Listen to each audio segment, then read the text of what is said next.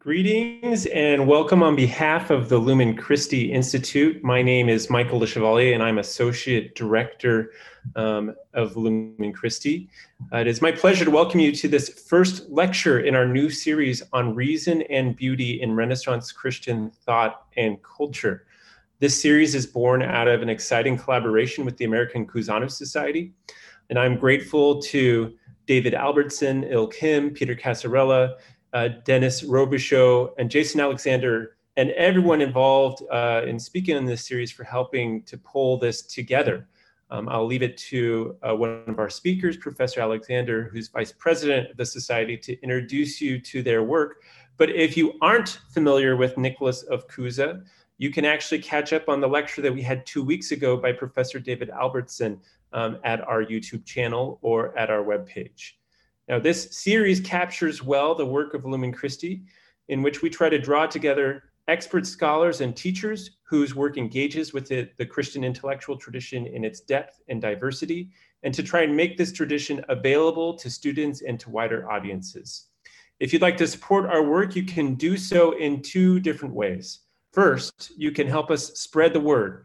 This is only the first of a 10 week series, um, and we'd love to have more people attending. So you can uh, you can share our emails. You can spread this on social media, and the, tonight's webinar will be recorded. So you can even send the very first event to your friends. Um, second, you can also support our work to bring the Christian intellectual tradition to wider audiences by donating at our website at www.lumenchristi.org/donate. Now, before handing it over to Rob, I want to call your attention to three events that are taking place next week. It's a very rich week for us um, for engaging this um, wider Christian intellectual tradition. On June 22nd, we are holding a special event on race, Catholicism, and justice, featuring um, different legal scholars from across the country. Um, so join next Monday, June 22nd at 5 p.m. On Tuesday, June 23rd, this series continues with Professor Il Kim uh, presenting on Alberti and Renaissance architecture. And then on Wednesday, June 24th, in the middle of the day, um, we are holding a lecture with um, a professor from England, Simon Conway Morris, a paleontologist and evolutionary um, biologist, uh, who will be um, presenting a lecture on what evolution does and does not tell us about the human person. Um, I'll now hand it over to our moderator tonight, um, Dr. Robert Porwoll, who will introduce our speakers and get us going. Thank you again for joining us. Rob? Thank you, Michael. Indeed, welcome to this first presentation in the new series, Reason and Beauty in Renaissance Christian Thought and Culture. While our previous series, available on YouTube, looked at the tension between contemplation and dialectics, this new series uh, picks up somewhat in the chronology and highlights ways that the rational and aesthetic pursuits interlocked each other and fed each other in Christian thought and culture in the Renaissance. Uh, as Michael mentioned, we're very pleased to uh, be presenting this as a collaboration with the American Cusanus Society. Our upcoming presentations include varied and rich topics, including Leon Battista Alberti on art and architecture next week. Uh, after that, Marsilio Ficino on Platonic philosophy, the uh, importance of women in the, the humanist movement, uh, Titian's paintings and as uh, iconography, and Giordano Bruno on the poetry of the cosmos, and many others. During the presentation at any time, you can ask a question using the Q&A function at the bottom of your screen. And after the presentation, I'll come on to moderate a, a, a short Q&A session with our presenters. Let me now introduce our two presenters. Professor Jason Aleksander teaches interdisciplinary courses in philosophy, theology, medieval studies at San Jose State University. His research expertise includes Dante, and he is currently at work on a book project on Dante's Divine Comedy, redefining faith in the Divine Comedy, theology, ethics, and the poetics of orthopraxis. He is now the president, vice president of the American Cusanus Society. We're delighted to have him for this first event.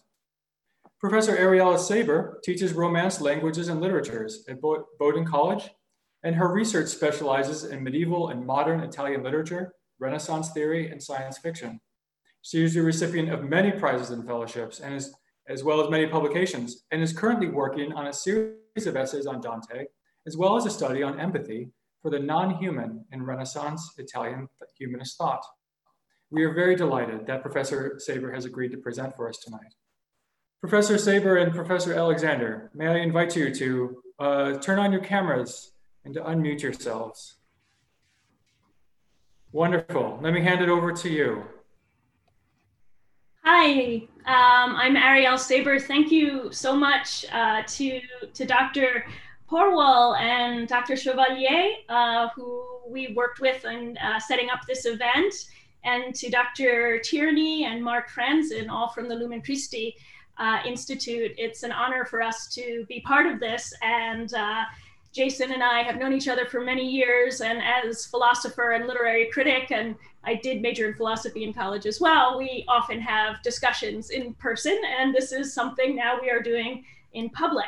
So I did want to also thank uh, the Cusanus uh, Society and Dr. David Albertson and Il Kim. And I know uh, Jason, and I will use his first name, will be mentioning more about the Cusanus Society later. So um, I tend to talk a little fast. I'm, I hope that will be okay. I'm also putting a lot of data on the slides. Um, is the screen being shown? I hope we can see the. Not uh, yet. Would you like to share your screen? Yes. Let's see. Share screen. Okay.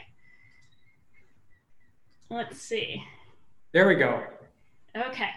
So um, we put together uh, a bunch of slides to go with our presentation today, and it's going to be pretty much of an overview of Dante as poet and Dante as philosopher. I'll be speaking about him as a poet, and Jason uh, Dante as a philosopher and much of his philosophical thought. We're going to go back and forth, uh, a couple of slides and then a couple of slides. There's going to be more detail on our slides than we will get to discuss, but we figured since this is being recorded, you will be able to go back and pause uh, on the recorded version to see some more of the detail we will not get to speak about. Um, so I'm going to begin with some of the highlights of Dante's life.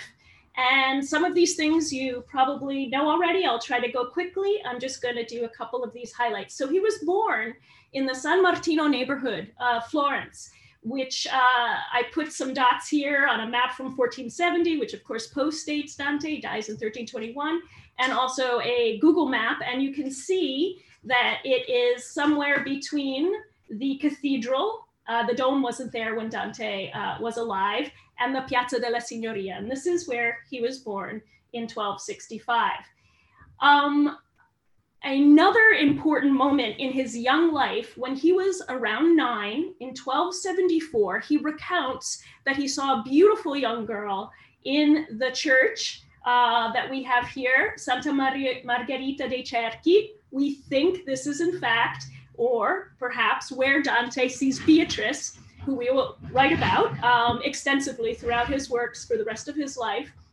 We do not know if she was a real person. We do not know if she was a composite person, if Beatrice was a name, Beatrice was a name um, to hide the actual person, but there is a real Beatrice di Folco Portinari who went to this church and was the appropriate age. Apparently, she was eight, almost nine as well. When Dante sees her, doesn't speak to her for the first time.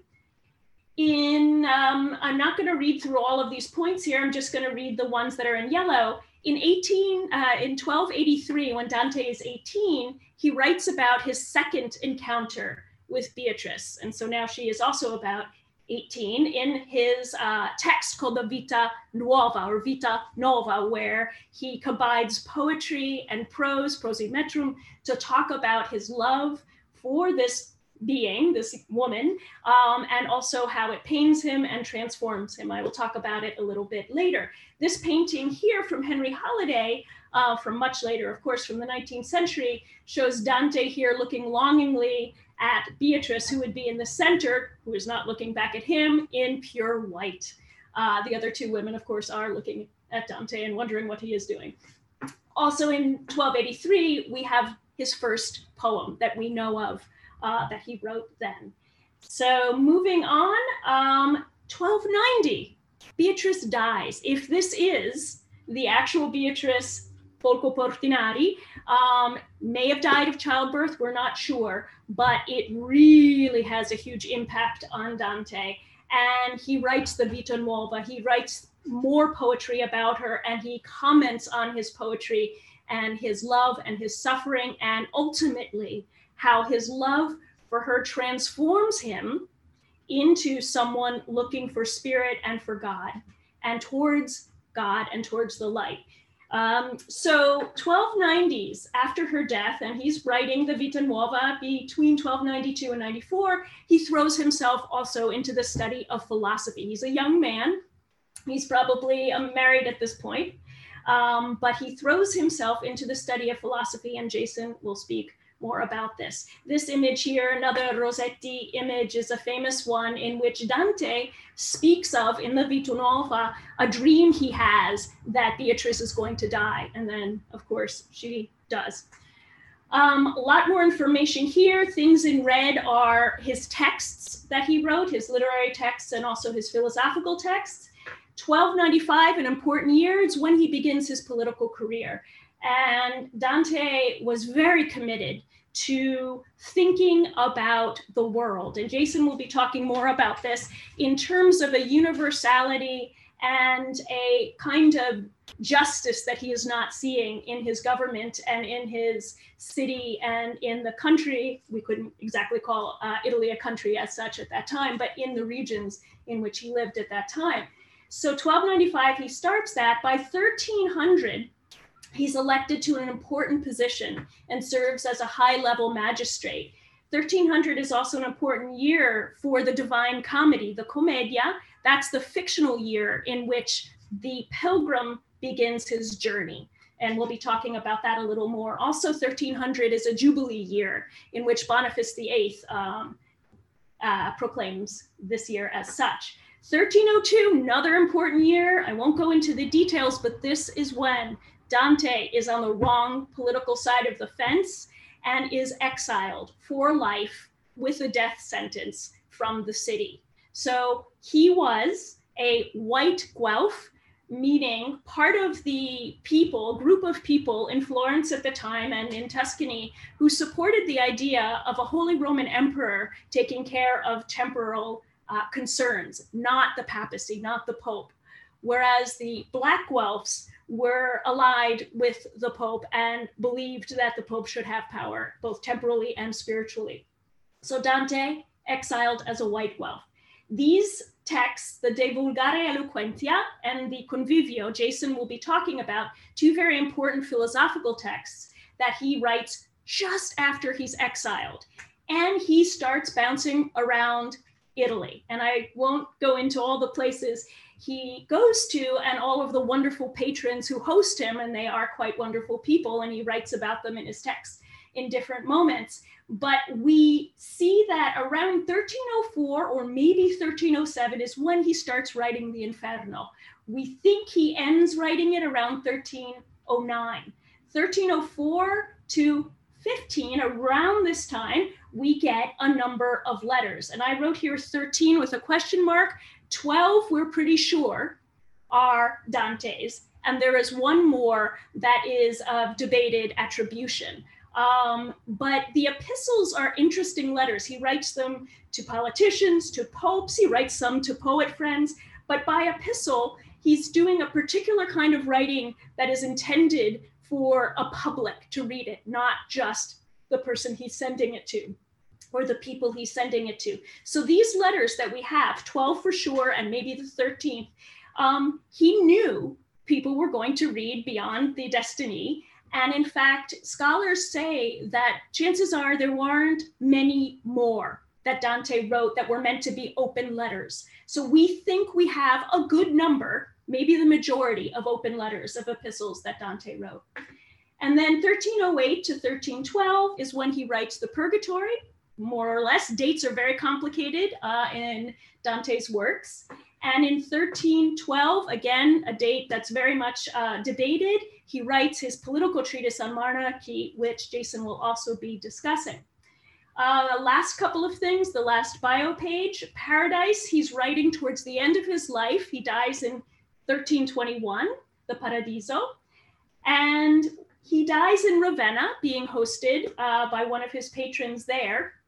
He's buried in Ravenna. Of course, when he becomes famous, Florence wants him back. There are lots of struggles about where Dante's bones should lie. In fact, Guy Raffa, just this year, 2020, published a wonderful book called Dante's Bones How a Poet Invented Italy. And in this book, he really tracks what I would say is the adventure of Dante's bones, the many, many groups of people and individuals who tried to take parts of Dante and move him to other places.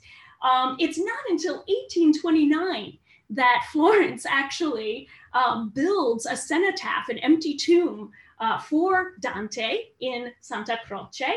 And the last thing I want to note is that this year, 2020, March 25th is officially now recognized as Dante D, the Day of Dante, in which we celebrate Dante. 20, March 25th perhaps is the day around which the fictional journey begins in the Divine Comedy. So that's an interesting point too.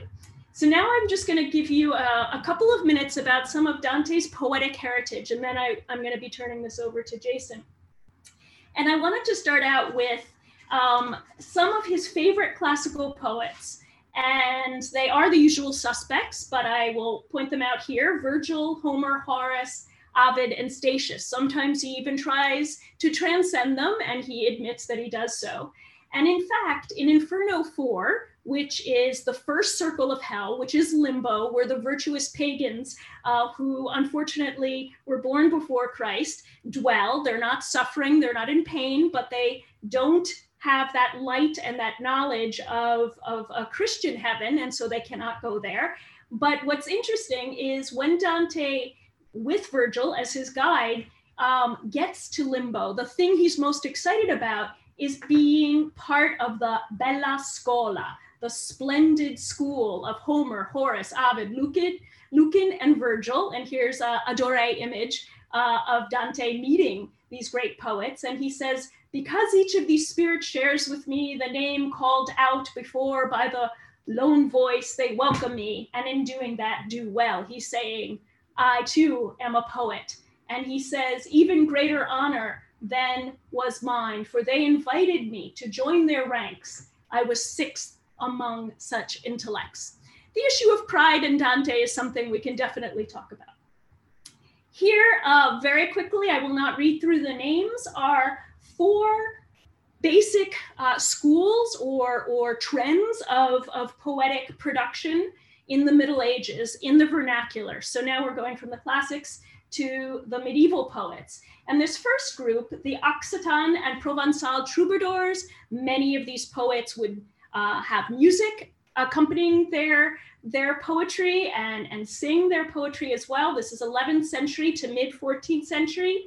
And here we're looking at poems that talk about courtly love, aulic, aula meaning court or hall, courtly love, morality, um, music and arms, so some military. There's some humor and satire in this poetry as well. It's very high art, it's very elegant, and it is also much connected with the medieval concept of the ars amandi, the arts of love, Andreas Capellanus, and um, the Roman de la Rose that Dante, of course, knew of and actually imitated in one of his earliest works.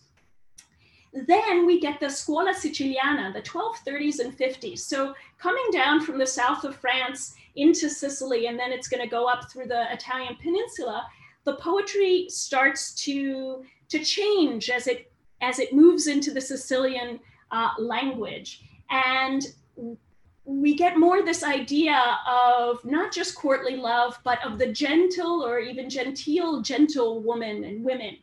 Natural science starts to become part of this poetry. Many different kinds of vernacular language um, begins to be integrated into this poetry, and the expansive lexicon becomes an interesting element that we see in the Scuola Siciliana much more so than in the earlier school. Then it sort of takes a turn as it goes up the peninsula. And this is really important because this is something Dante will fight against. The Siculo Toscani of the late 13th century, Guittone d'Arezzo being the main uh, poet of this school, takes this poetry from the Sicilian time into a much more closed and complex kind of format stylistic complexity, politics, again, war, social commentary, the truth of love um, in, in very rigid uh, ways that the Scuola Siciliana didn't use. And of course, uh, Dante and his people will not use as much either. This closed language, this tuba clue, this idea that it's, you got to be in the know to understand what's being said here. Even some rougher language and less philosophy. This school is doing something different. Dante studies this, he experiments with it, but then he moves into this new kind of school that we now call the Stilnovisti. And Guido Guinizelli is the um, grandfather, shall we say, or the father of this school. And here is where Dante really finds his voice as a poet. Here he starts to think about love poetry and nobility. He starts to think of love as something that can take you towards God, the woman as an angelic sort of intermediary between you and God, love as charity. There's a psychology of love, the psycheology, the psyche, the soul and praise and conversion. So we get an incredible amount of spirituality and metaphysics that starts happening with the Stil Novisti. In Purgatory 23, I won't read this, we see this term, dolce stil novo. Dante uses it uh, put in the mouth of someone from the Siculo Toscano school, um, basically saying, This is the beautiful school of which you were a part, Dante, that I was not. And I, again, won't be reading these terms, but here are some of the frequent terms that we see in still uh, Novista poetry that Dante is such a champion of. So gentilezza, beauty, nobility, dreams, angels, another category, the soul, spirit, breath, mind, intellect, reason, mercy, pity, tears, of course, psychomachia, the battle inside your heart and your mind and your soul, death, Friendship is an interesting uh, theme throughout the still Novo, and eloquence and poetry itself. So, almost the last slide. I'm going to just, uh, this is going to be a lot of information, but I just want to make sure you all know about these texts that Dante wrote, poetic works that he wrote other than the comedy. The Fiore and the Detto d'Amore, these are a bunch of sonnets when he was quite young, 1280s, based on the early uh, French love poetry and ars amandi, and the Detto d'Amore, similarly connected to this uh, tradition in Settenari couplets. His rime giovanili, his young rhymes, so the rhymes we'll say before he goes into exile, um, he experiments with these different styles that I mentioned, these different poets with whom he's friends or not friends, tenzoni, which are sort of poetic debates um, or slamming each other back and forth. They can often be quite intense. Riddles, ethics of love. The Vita Nuova, which I mentioned before, which is after the Commedia, his most famous uh, poetic work. And it's an interesting kind of poetic work because it is um, a number of poems 25 sonnets, one ballata, and five canzoni embedded in uh, prose, in Dante's own glossing, his self commentary. It's called Prosimetrum. And he calls this short book his libello, his little book. And this is the account of Dante's love for Beatrice. Tenzone with Forese Donati, one of his friends, also perhaps related to his wife. I didn't mention that, in fact, Dante was married and he had uh, three children, uh, maybe uh, a fourth, we're not sure. Dante says nothing about his children or his wife in any of his works, so we know very, very little there is a chance that his sons most likely did come uh, to be with him when he was in exile after 1315. His wife and daughter may have come as well too. So anyway, getting back to the Forese Donati sonnets, they slander each other, they're scurrilous, they're kind of wild. Dante somewhat regrets that he wrote these, but they're very important in, in thinking about Dante's ability to move through styles and different kinds of harsh and low language and high and exalted language. The Rime Petrose, similarly, a little bit later, different poetic forms. This is love for another woman that is not Beatrice, who is stony and is rejecting him. And Dante uses erotic language, more complex, closed language, like the Siculo Tuscan school actually, and very harsh language. When people look at some of the harsher poetry that Dante wrote, they think, ah, he was getting practice for the Inferno. You know, he's not just a airy, you know, exultant, uh, ecstatic love poet, uh, poet writer. The Convivio, I'm not going to talk about this because Jason will, has three poems, three canzoni. And then Dante writes some eclogues in Latin hexameter with someone named Giovanni di Virgilio, who's a professor in Bologna. Uh, a very interesting um, moment in which he Giovanni is asking Dante to please stop writing in the vernacular. Please write in Latin because if you do, if you write your commedia, if you write other great works, epic or other, in Latin, we can give you the laurel crown. And Dante says no. And he says no, he wants to continue writing in the vernacular and he doesn't want the laurel crown in Bologna. He wants to receive it in Florence. So there are some issues there. And then the last thing here is just that there are many other poems, uh, seven for sure, uh, in various forms that Dante wrote that are considered during his time of exile. And here I'm not going to say anything, but just for you to have a, a, glance at some of the other kinds of poetic forms that Dante used, from the very simple uh, settenari couplets to the sonnet, hexameter, all the way to the extremely complex and mathematical sestina lyric, which may or may not have given him some ideas about inventing the terza rima, which I will talk about later. So here are just a couple of translations and studies of Dante's poetic works that I wanted to recommend. We also have a bibliography at the end of this presentation today that you will be able to see. So now I turn this over to Jason.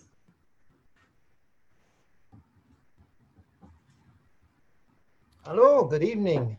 Um, I'm going to just talk very briefly about three of the treatises, the three treatises that Ariella mentioned. Um, these treatises, uh, in addition to the poetic works that Professor Saiber mentioned uh, and the surviving Latin epistles, as well as a, a, public lecture called the Quaestio de Aqua et Terra, these three are the main philosophical works. And so they've received the most attention by Dante scholars of uh, of Dante's philosophical writings. But I just want to say a little bit about them tonight. Uh, and uh, in, before I talk about the individual ones, I want to start by mentioning a couple of things to keep in mind. First, two of these texts, the De Vulgari Eloquentia and the Convivio, they were abandoned in an unfinished state in the early 1300s. So they have a kind of fragmentary status in relationship to Dante's corpus of writings. Uh, moreover, the circumstances of Dante's authorship of the third text there, the De Monarchia, is also hotly debated. So, as a result, the second point is that the status of these three texts relative to the Commedia, the Divine Comedy, is also contested. Some interpreters tend to see or tend to read these three treatises pretty much in light of their own interpretations of the Commedia, and they regard the Commedia as repudiating the earlier texts when the earlier texts appear to offer incompatible views. Uh, others tend to see these three texts as um, involving common themes with the Commedia and uh, allow the, these texts to help guide the interpretation of the Commedia. But for the most part, they're read in light of uh, Dante's unquestioned uh, magnus opus. Um, I won't stake out an, an interpretation of, of, of, those debates for tonight, but I do want to uh, give you just a little bit of an overview of these having trouble. There we go. These three individual texts. So first, the De Vulgari Eloquentia. It was a treatise in Latin. It was begun around 1303, so not long after the exile that Arielle mentioned, and abandoned probably a year or two later. Um, it has two tractates that were more or less finished before it was abandoned. The book one concerns the origins and development of human languages and offers a dialectical investigation of the features of human language that would constitute what Dante calls an illustrious vernacular. Uh, book two refines the definition of the illustrious vernacular and then begins to articulate some of the principles that ought to govern the proper poetic use of that particular vernacular. Um, one of the interesting things that's going on in this text is that Dante speculates that the original human vernacular, that of Adam, was already perfectly equipped for the best of uses uh, to communicate rational content through sensible signs. Now, according to the De Vulgari Eloquentia, the illustrious vernacular was lost due to human folly in the construction of the Tower of Babel. Uh, but traces of that original form linger in existing vernaculars in different regions of the world down to the present day.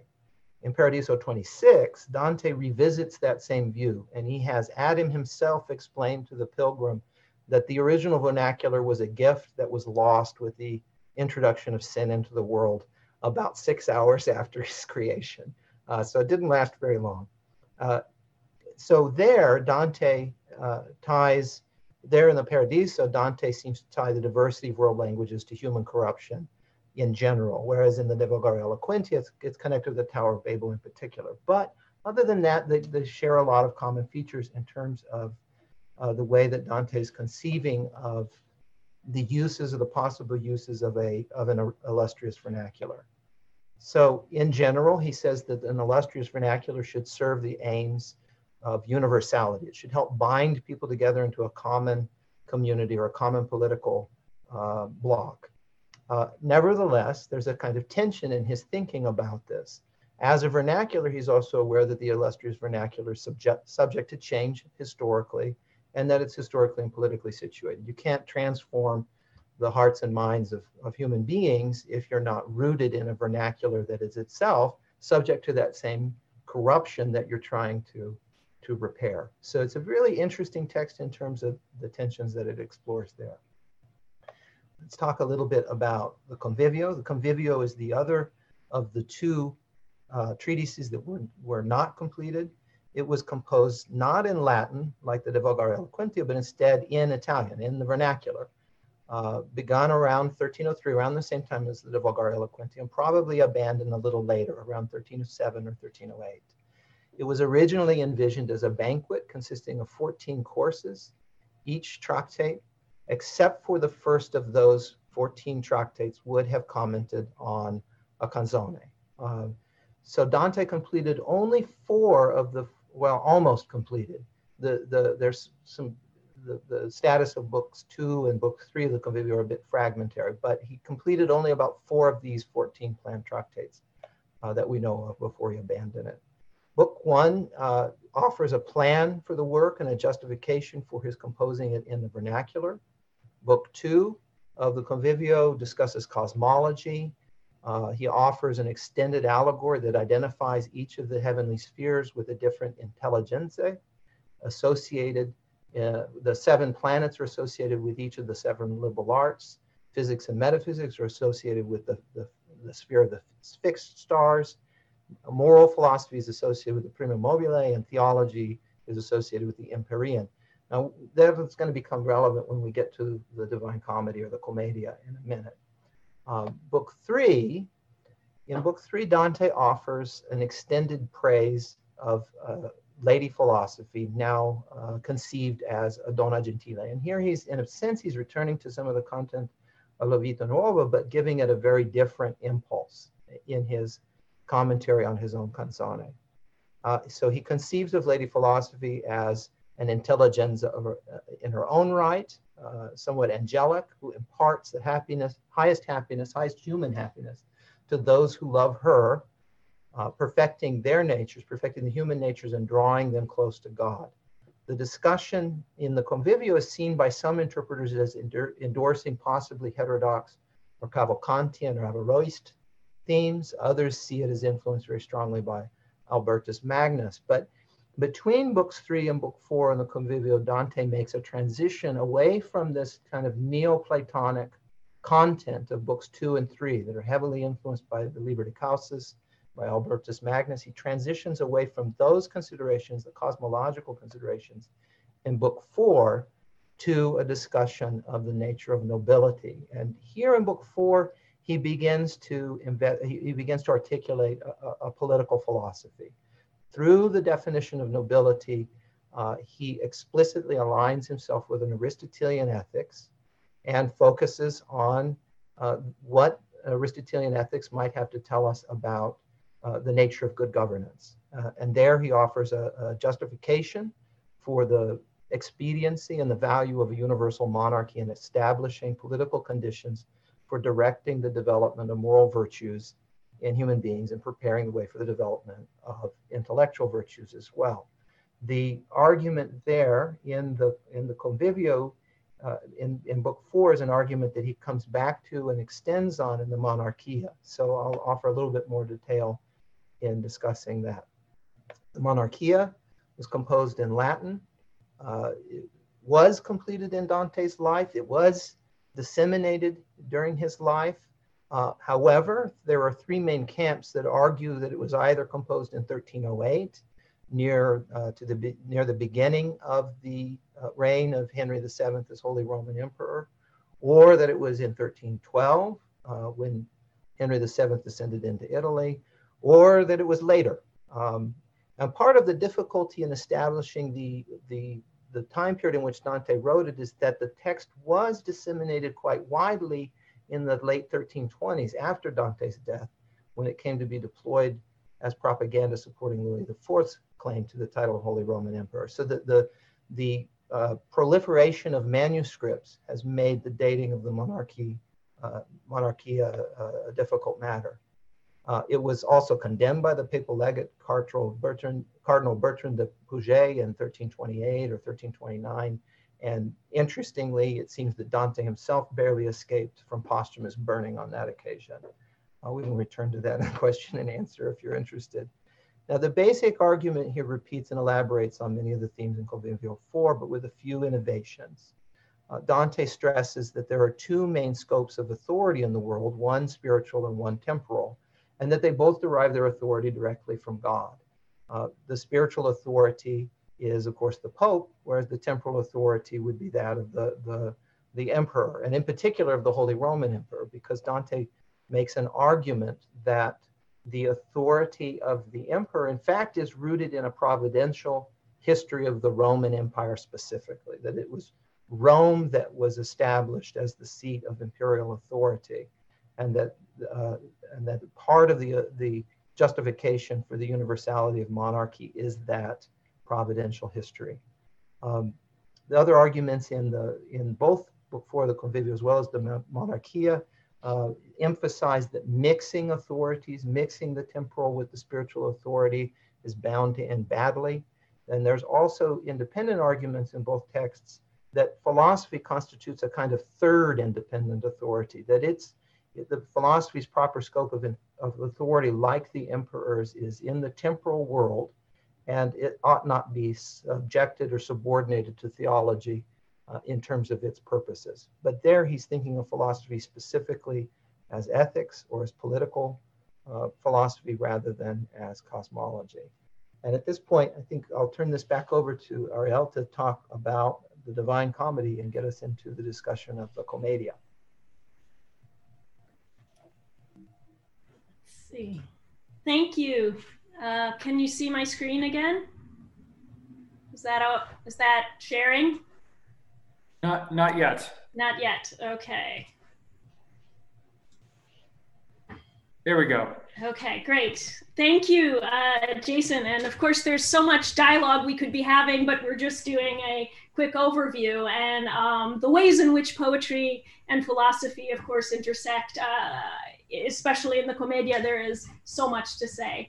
Um, so here is the translation um, from 1997 to 2010 by Robert Durling. uh, he did the translation, and with Ronald Martinez, uh, also the footnotes to a really great edition uh, of the Divine Comedy. Um, and there are many, as there are many editions and translations of the poetic works and the philosophical works that Dante wrote, political works. There are also many discussions about what constitutes uh, a certain group of poems and whatnot. But we wanted to offer this as ones that we both have used for our teaching um, and also um, in our research. So I just wanted to get us back to the Commedia here, or actually begin the Commedia. And as you notice, Jason and I have been calling it the Commedia um, and not the Divina Commedia, or the Divine Comedy. And the reason for that is that Dante actually calls his poem the commedia uh, twice, actually, in his uh, Inferno. And modern Italian is commedia, which is the more frequent way of saying it now.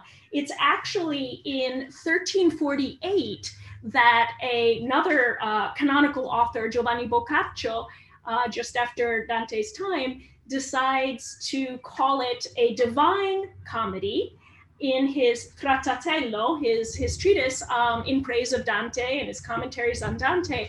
And it sort of takes hold, this idea of it being not just a comedy, but a divine comedy. And we'll talk a little bit about why it's called a comedy if we, if we have time.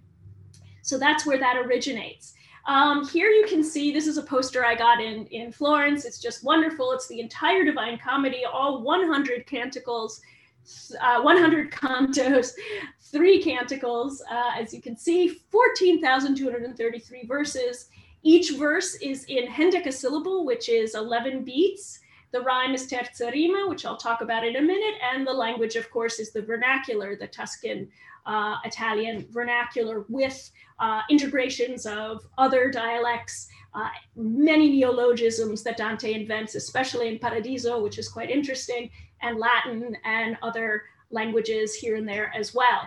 The shortest, uh, the longest canto is Purgatory 32 up in the Garden of Eden on the top of Purgatory. And the shortest canto is Inferno 11, which is an explanation of the layout of hell. So interesting, just little points there.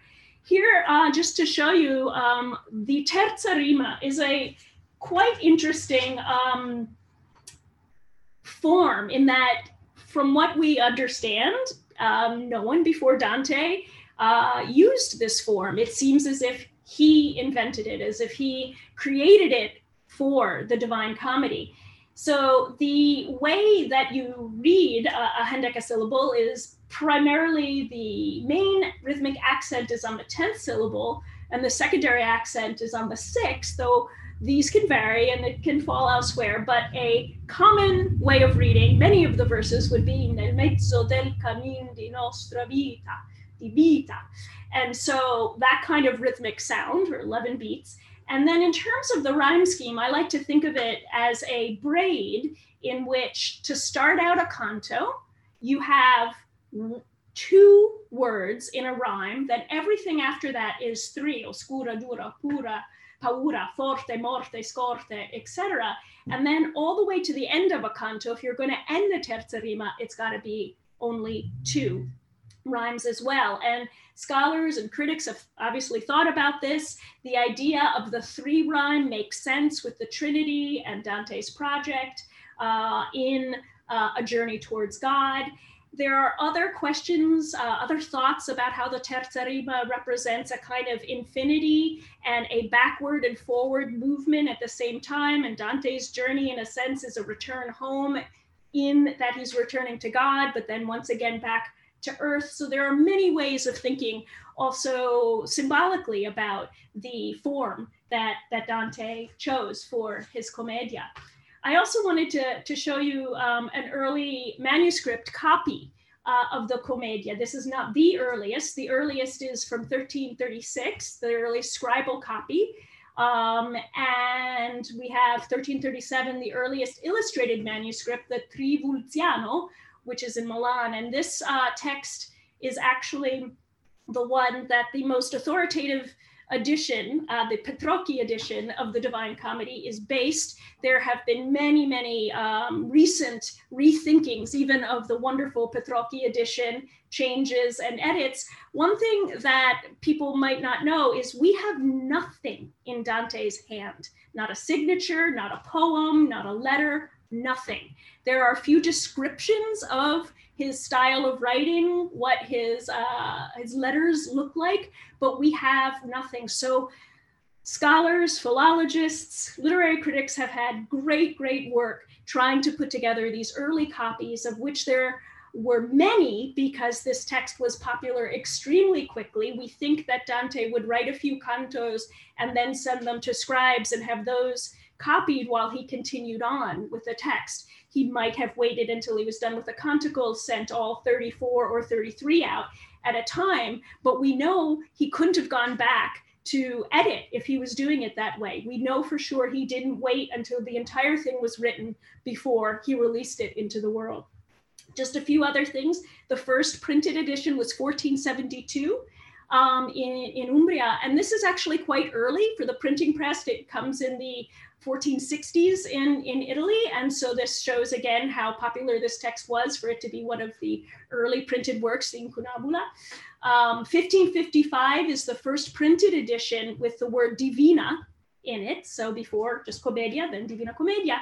And just as a note for us English speakers, the first English translation of the whole Commedia, there were parts and just the Inferno before this, was between 1805 and 1814 with Henry Francis Cary.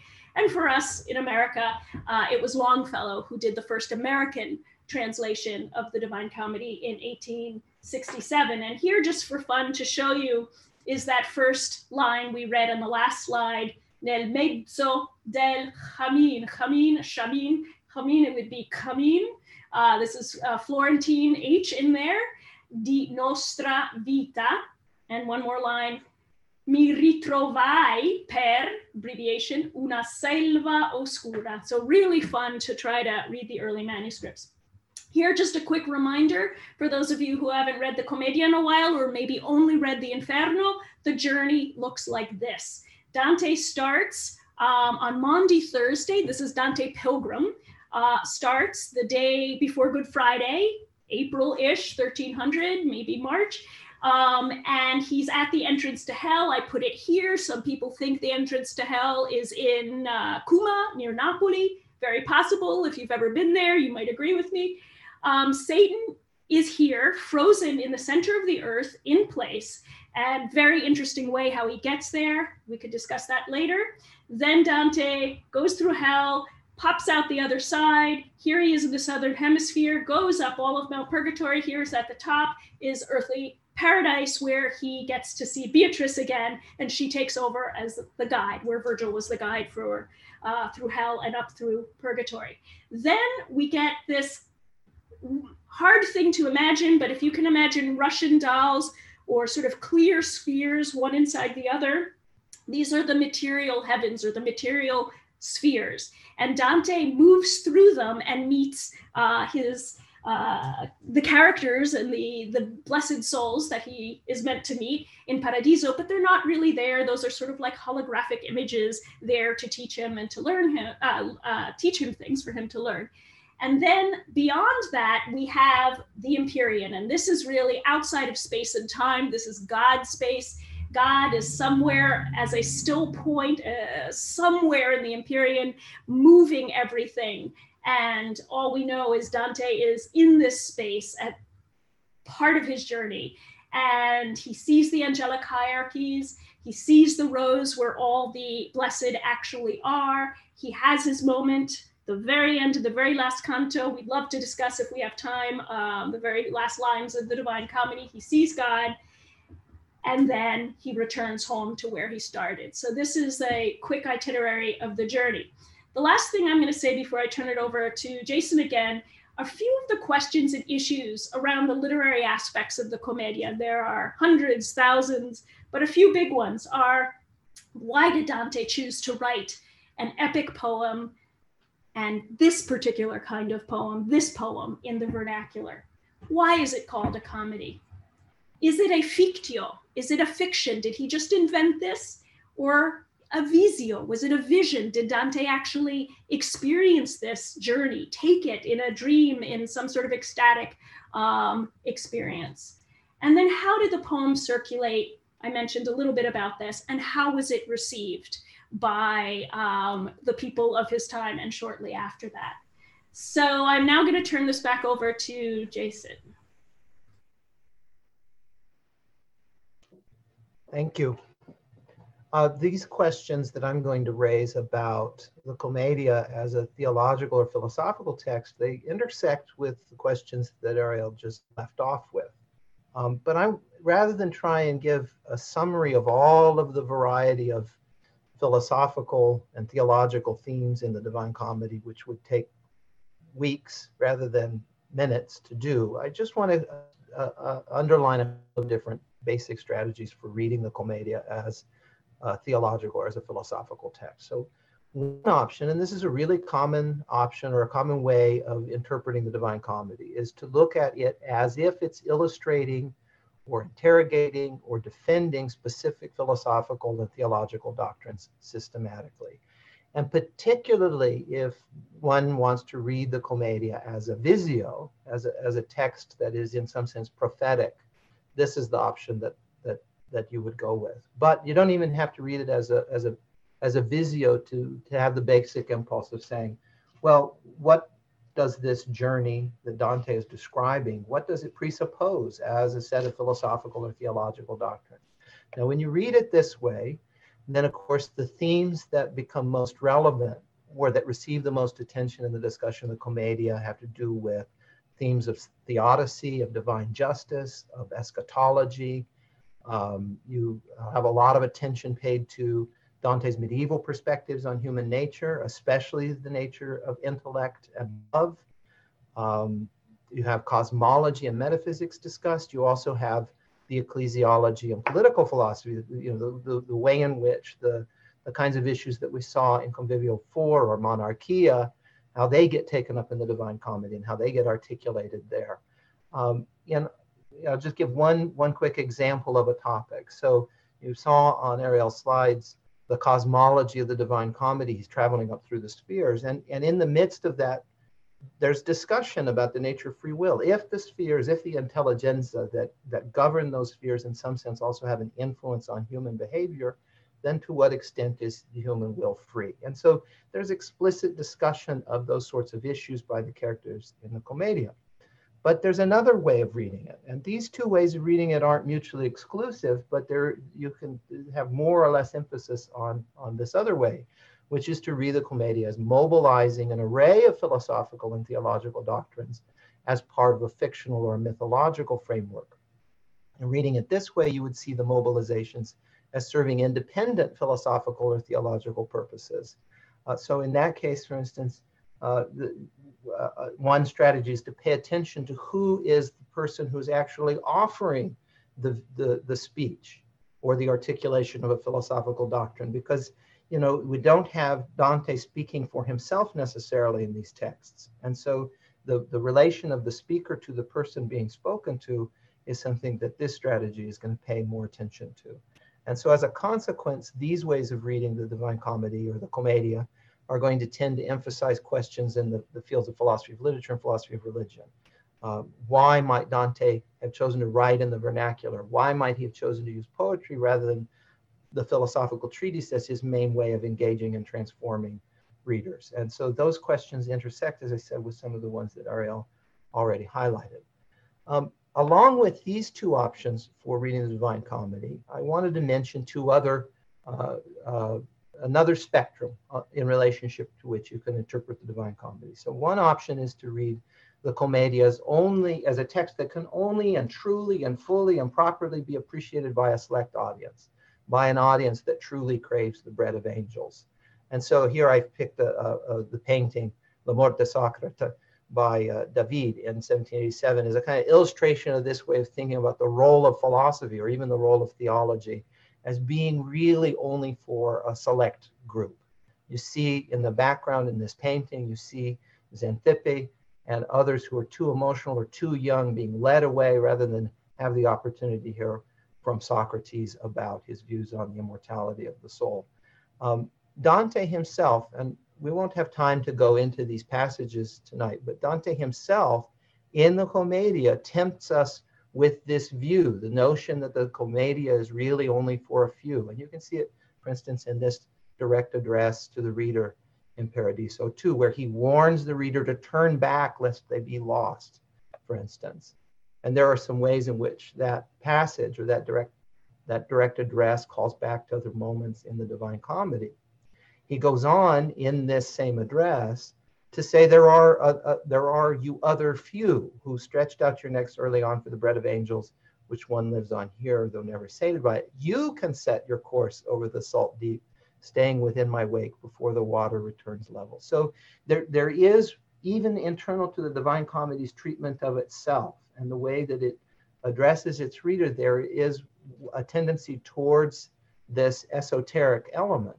On the other hand, there's another option. There's another way to read it, which is to read the Commedia as being accommodated philosophically and theologically to many different readers. And, and read this way, the esoteric dimensions enhance its capacity to speak to multiple audiences, but the work isn't meaningful only, or maybe not even primarily or in a privileged way for only a small audience. And so those questions that Arielle highlighted about why is it a, why is it called a comedy? Why is it written in the vernacular? Why is Dante why has he abandoned the philosophical treatise in order to turn his attention to epic poetry? These become um, accessible under this heuristic or under this option B. And he also, even in the Divine Comedy, you have this other tendency uh, being announced as well. So, for instance, when the pilgrim is in the sphere of the moon, he encounters Piccarda and Empress Costanza, and he he wonders why do they appear here in, in the sphere of the moon? Does this mean that they're less blessed than other souls in other celestial spheres? Beatrice gives him an answer that is basically a principle of biblical allegoresis. She simply says, well, they only appear here as an accommodation to your needs, as an accommodation to your, your limited intellect. Uh, to speak thus to your understanding is necessary for it, your understanding takes from sense perception alone what later it makes worthy of intellection. For this reason, scripture condescends to your faculties, attributing feet and hands to God and meaning something different. And Holy Church represents Gabriel and Michael to you with human shape, and the other uh, one who made Tobias whole, that would be uh, Gabriel. So you see that the Beatrice here is calling attention to the capacity of both biblical language, but also her own language, the language that Dante gives her uh, in the Commedia, the poetic language, to speak in a way that's accommodated to multiple uses. Uh, so I want to leave it there in terms of just a couple of different strategies for looking at the Divine Comedy. Uh, I, we have, uh, this kind of is the end of the, the main content of the presentation. We thought we would offer a few additional uh, texts uh, for general reading or for uh, other reading? Uh, have I lost control? No, I still have it. So I have four special mentions I'll, I'll, I'll make to you, and then I'll turn it over to, to Arielle. Uh, this is in particular for the Lumen Christi audience. I was thinking about what would I recommend to you all, knowing your interests, uh, if you're not widely familiar with Dante. Uh, the first is Understanding Dante by John Scott. I think this is just a great comprehensive introduction to Dante. It's accessible, but it never dumbs anything down. I mean, he'll really get into the mix on some of the some of the main currents of debate in Dante scholarship, but he does it in a way that doesn't assume a lot of prior knowledge. I think it's a, a really good introduction to the entirety of Dante's uh, corpus as well as the main points out of the biography. But I have two texts that I think address different aspects of Dante's as a theologian, really more under that kind of option A I gave you earlier. One by Christian Moevs, the metaphysics of the Dante's comedy. Uh, here, uh, this text, Metaphysics of Dante's Comedy, really stresses the Neoplatonic dimension and context in which Dante is working. Uh, and then much more recent one by Vittorio Montemaggi, reading Dante's Com- Commedia as theology, which is as build. That's what the book does. It looks for the theological content in the Divine Comedy. It's also a really interesting uh, a, a strategy that uh, employs in this because he, he discusses in the midst of the interpretation of the Commedia, he discusses how he came to the views that he holds. And so he, he personalizes the discussion in a really interesting way. And then finally, I thought I'd give you one text that I've read recently that's more like a kind of option B kind of reading, one that really is stressing not what is the correct uh, uh, uh, theological doctrine that we're pulling out of the speeches, but instead what other philosophical points or political points might Dante be driving at through the Divine Comedy. Um, this, this really emphasizes a more secular view of the Divine Comedy and its purpose. Uh, and so I, I, recommend this Dante's Philosophical Life, Politics and Human Wisdom in the Purgatory by Paul Stern very highly. And over to you, Arielle. Thank you, Jason. And um, I also recommend the books that he uh, put there. They're really fantastic and and flesh out so much of what we're able to just touch on briefly today. I've added a few, again, focusing on the poetic aspects of, of Dante, the assembling the lyric self by Olivia Holmes from a number of years ago, authorship from troubadour song to Italian poetry book gives you a real sense of the evolution um, of Dante's uh, thinking about poetry, experimenting with poetry. And as Jason alluded to at one point, um, Dante goes from the love of philosophy and philosophy as that sort of ideal and the woman to going back to another idea of a beloved, I shouldn't say going back, going towards theology in the Commedia. So he starts with love for Beatrice, this carnal kind of love, then an angelic love, then a love for philosophy, then a love for theology, and somehow connecting this all together in the idea of love. I mean, love is the word for Dante. So looking at his evolution as a poet is very interesting for understanding what love is for him in the Commedia um, on many different levels. This um, Dante Studies special issue um, it, from 2018 is phenomenal. It's a bunch of articles about the long history of people writing about Dante, biographies of Dante, and trying to figure out the genealogy, the, the, the history of his works, how to organize them, how to think about them, and of course of his thoughts. So uh, a study of these biographies and many recent biographies have come out, especially in Italy, in the last couple of years. And then this is just a wonderful uh, book that was edited a few years ago by Baranski and Pertile, um, covering all the main topics in Dante's studies from politics to, to again, Dante's life, to his literary aspects, to philosophical points. It's it's divided up in in a way that you can really go to what you're most interested in in seeing and having an expert uh, give you the lowdown uh, about in the debates in all of these areas too. Um, here, um, I'm just going to pause on this for a second. These are the recommended translations of all of Dante's work, the majority of Dante's work. And we've got some new ones here from 2018 and some older ones as well. And then on this slide, we put a bunch of websites of online resources um, that have remarkable amounts of information from the Società Dantesca Italiana, the Dante Online, which has not only Dante's texts, but that manuscript page that I showed you, that early uh, Tuscan manuscript copy, they have many scans. Oh, I don't know if it's scanned, photographed um, uh, early copies of the Commedia, all kinds of things that you can find there. Um, many different kinds of websites that we hope might be of interest to you if you wanted to continue to explore. And then a very long, uh, but also incredibly brief selection of critical studies on Dante's work, um, his biography, and, and thought. And these are just a few things that, that we thought were relevant to points we mentioned today.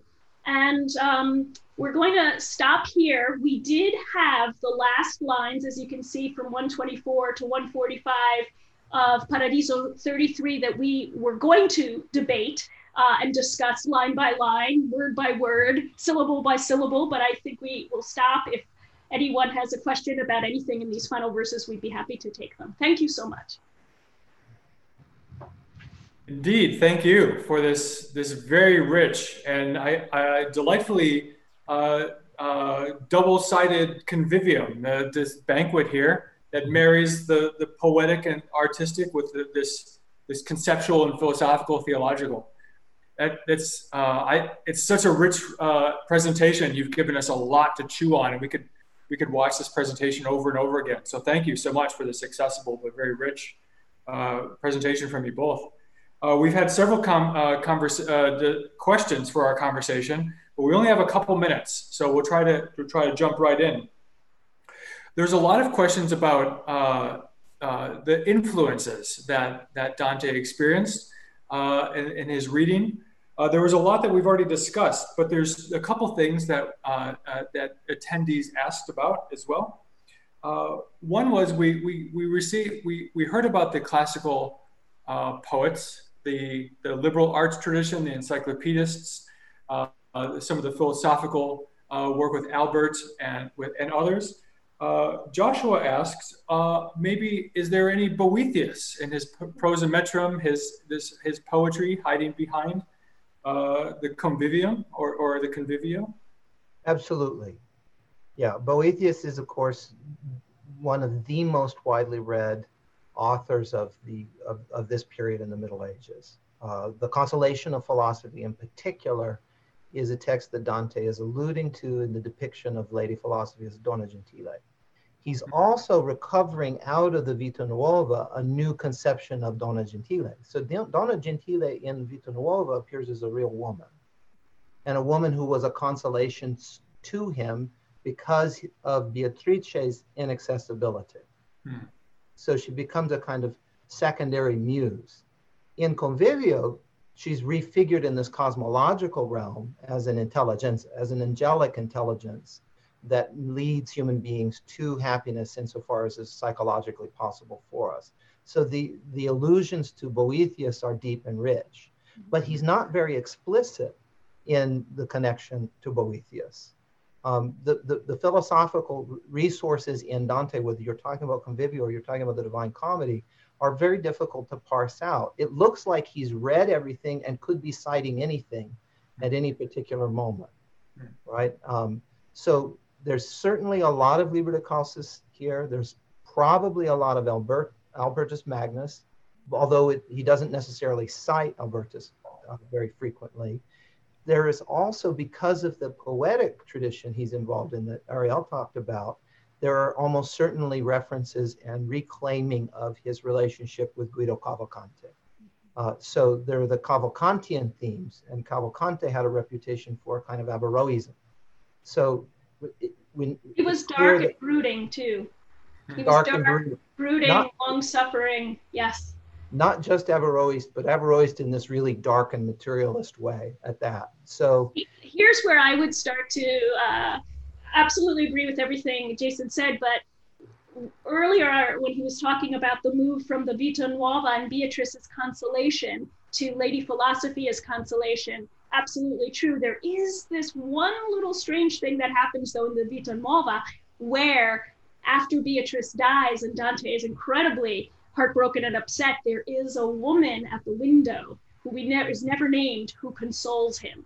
And there's this whole concept of a different kind of consolation, a kind of humanity and civic almost duty, and Dante's love and almost friendship and respect for this woman that could turn erotic, that is problematic in many ways because it doesn't actually bring him to the next level. It sort of keeps him in the same suffering place of the Cavalcantian world. So the evolution, it's sort of a little bumpy be- between Beatrice and Lady Philosophy for Dante. Uh, so I just want to add one last thing, and then and I'm sure this will lead into another question you, you have there, Robert. The, it's, it's in the areas of metaphysics, cosmology, and deep, deep theological investigation that Dar- Dante's hardest to pin down as to what his views are. In the realm of politics, he's not shy and the, the and the the main philosophical influence there is Aristotle, of course, and and he, Aristotle is the most cited among the philosophers. He's he's the most authoritative without any question.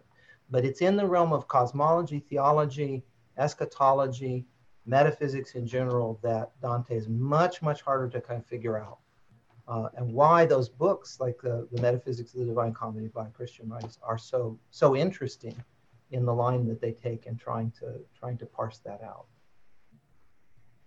Thank you. No, that's that's really helpful. And I, I, also have to ask before we move away from the influences question. Uh, speaking, thinking about uh, Dante in terms of Beatrice and this this transforming erotic love.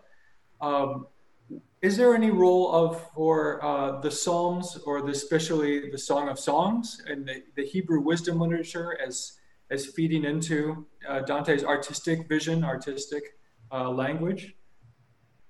Yeah, I mean, I, I would have to, you know, do a little research to be able to tell you exactly uh, the moments in which uh, Dante would be sort of setting directly, but for sure, um, the the mystical aspects that that are are brought into his poetry that have to do with love and, and transformation and vision and the body parts representing other um, symbols are are definitely in line with that. Um, there's there's a lot of interesting uh, eros that you can see in the Paradiso in in the abstract imagery there. Um, and Solomon is an is a huge figure for Dante, and he's in the Dante puts him, of course, in in the heavens. And um, actually, in Paradise 33, one of the things that that we were going to talk about is the squaring of the circle and and how can that be done? And this is quite impossible, but the idea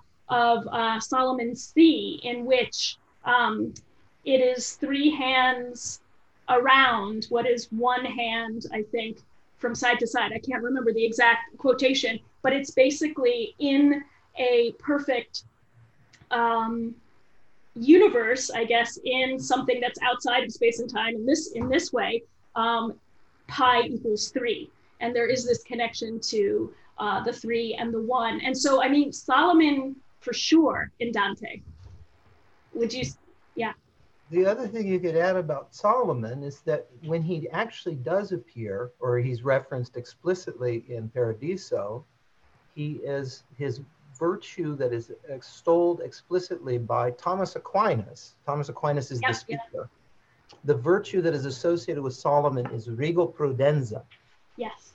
It's not his metaphysical insight that is uh, highlighted in Thomas's speech. It's it's again, it's his political insight and so you, you get these really interesting, you know, kinds of questions. That that kind of moves in a different direction than your your question was originally asking, Robert. But but Solomon himself is identified with prudenza, with prudence, with the mm. capacity for judgment, not wisdom as Sophia or as contemplative activity. Hmm. And, and so that makes that makes Solomon a really interesting figure for another reason. Yeah, indeed. Uh, there's we've had a lot of other questions. Uh, both of you uh, left little seeds of questions about Dante's um, uh, well the hot water that Dante was was going to get in. We so we've had some questions about Averroes and Averroism, as well as maybe the condemnation uh, that he received from the cardinal. Uh, do we, would it be all right if you would uh, expand a little bit on on these points? I'll, I'll, what I'll do is I'll give a couple of references um, to, to some other works and then ask Arielle to weigh in as well. The Monarchia controversy by uh, Cassell is a great place to go for hmm. uh, the history of the transmission, the early transmission history of the Monarchia. But it, no, I didn't have that in the uh, in the bibliography, but it's just called the Mon- Monarchy controversy, and and it actually has the text of the Monarchia in it as well. So that's it's another edition that you could use for the primary text.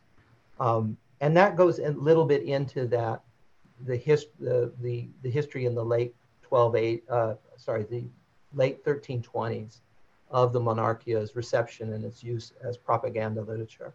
So mm-hmm. that's where I would, I would suggest people go to look at that.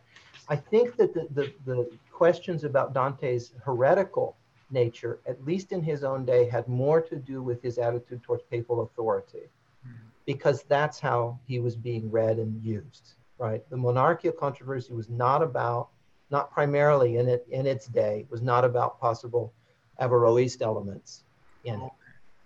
Uh, although Averroes is mentioned in some of the manuscripts, it's not the Averroism that seems to be the problem. It's that it's explicitly a rejection of the bull Unam Sanctam, explicit rejection of papal authority as having temporal um, primacy over the over the emperor. And so that's where the controversy comes in. Now, as for the other texts, and in particular Convivio 3, and to a certain extent, certain references both in the Divine Comedy and the Monarchia, there have always been questions about Dante's possible Averroism. He clearly read Averroes. There seems to be an interest in the possible intellect is unified and whole for all human beings, which is a you know, kind of standard Averroes doctrine. But how far he goes in endorsing that view has been the subject of intense debate for a long, long time.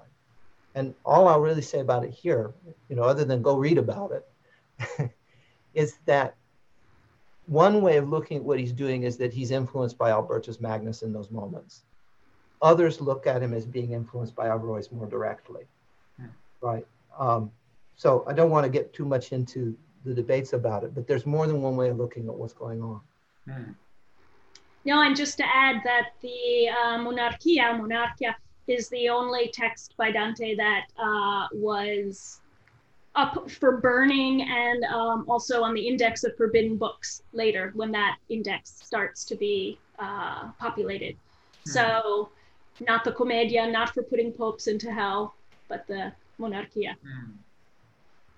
Oh, thank you. So that's that's really helpful. So the, the, the comedy was was never seen to be in disfavor in the, by the church or to contradict church teachings. Is is that is that? I w- that might be going too far, Yeah. but Oh, okay. But one of but one of the reasons apparently that Dante was not posthumously burned Hmm. when the cardinals were getting really angry about the use of the monarchia was that he had already, even by the late 1320s, become such a luminary figure in uh, Italian politics and Italian poetry uh, that the, that the, the cardinal was explicitly warned by his advisor, look, if you burn him, you're going to make him a martyr. You're going to make the situation worse, not better. At least this is Cassell's take on, on that, that history. Hmm. So were, were all of his views regarded as uh, safely orthodox by the church? That would be a stretch. But um, he, he captured a popular imagination in a way that they didn't have the tools to deal with, I guess is how I would put it. Hmm. poetry is a of course a wonderful um, uh, means for for creating double meanings and Mm. for for hiding some of his more or or subtly weaving in some of his more controversial ideas Hmm. And and uh, I might toss in here as well. Uh, if people are more interested in this figure of Averroes, the this, this Muslim philosopher who uh, commented on Aristotle, they can they can uh, go back in our YouTube channel and look at the the, uh, the uh, presentation we did on Thomas Aquinas. We've had several questions about who this figure is, but it's it's too big, I think, for, there, for there is also a uh, a book uh, dante in islam i think it's a special issue Ah. Uh, of dante studies was it a It's a- special issue of dante Yeah, studies there's a special issue. I think that's volume 134, somewhere in how there. do you remember the volume number that's crazy It's just a few years before that one that you had up as your re- Oh, as okay. regulations. I might be off by a year or two. But there's also uh, Gregory Stone's book, Dante and the, um, what is the call? What is it called? Anyways, Gregory Stone, Dante and uh, the philosophy of religion or something like that. But Stone looks at Dante's possible indebtedness even to Alfarabi. Mhm. Oh, that's fascinating. Thank you for these these references for further reading. Uh, we'll do two more questions uh, if, if we have time.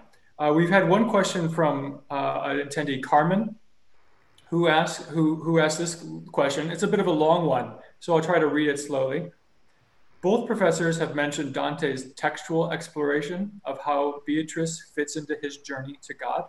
Mhm. Are there passages or secondary sources that you would recommend that we look at to discuss womanhood in Dante's work or the development of his thought on womanhood? By this, I do not mean feminist readings of his of his work, but texts that draw out a theology of womanhood. Thank you for this this talk and, and for this discussion.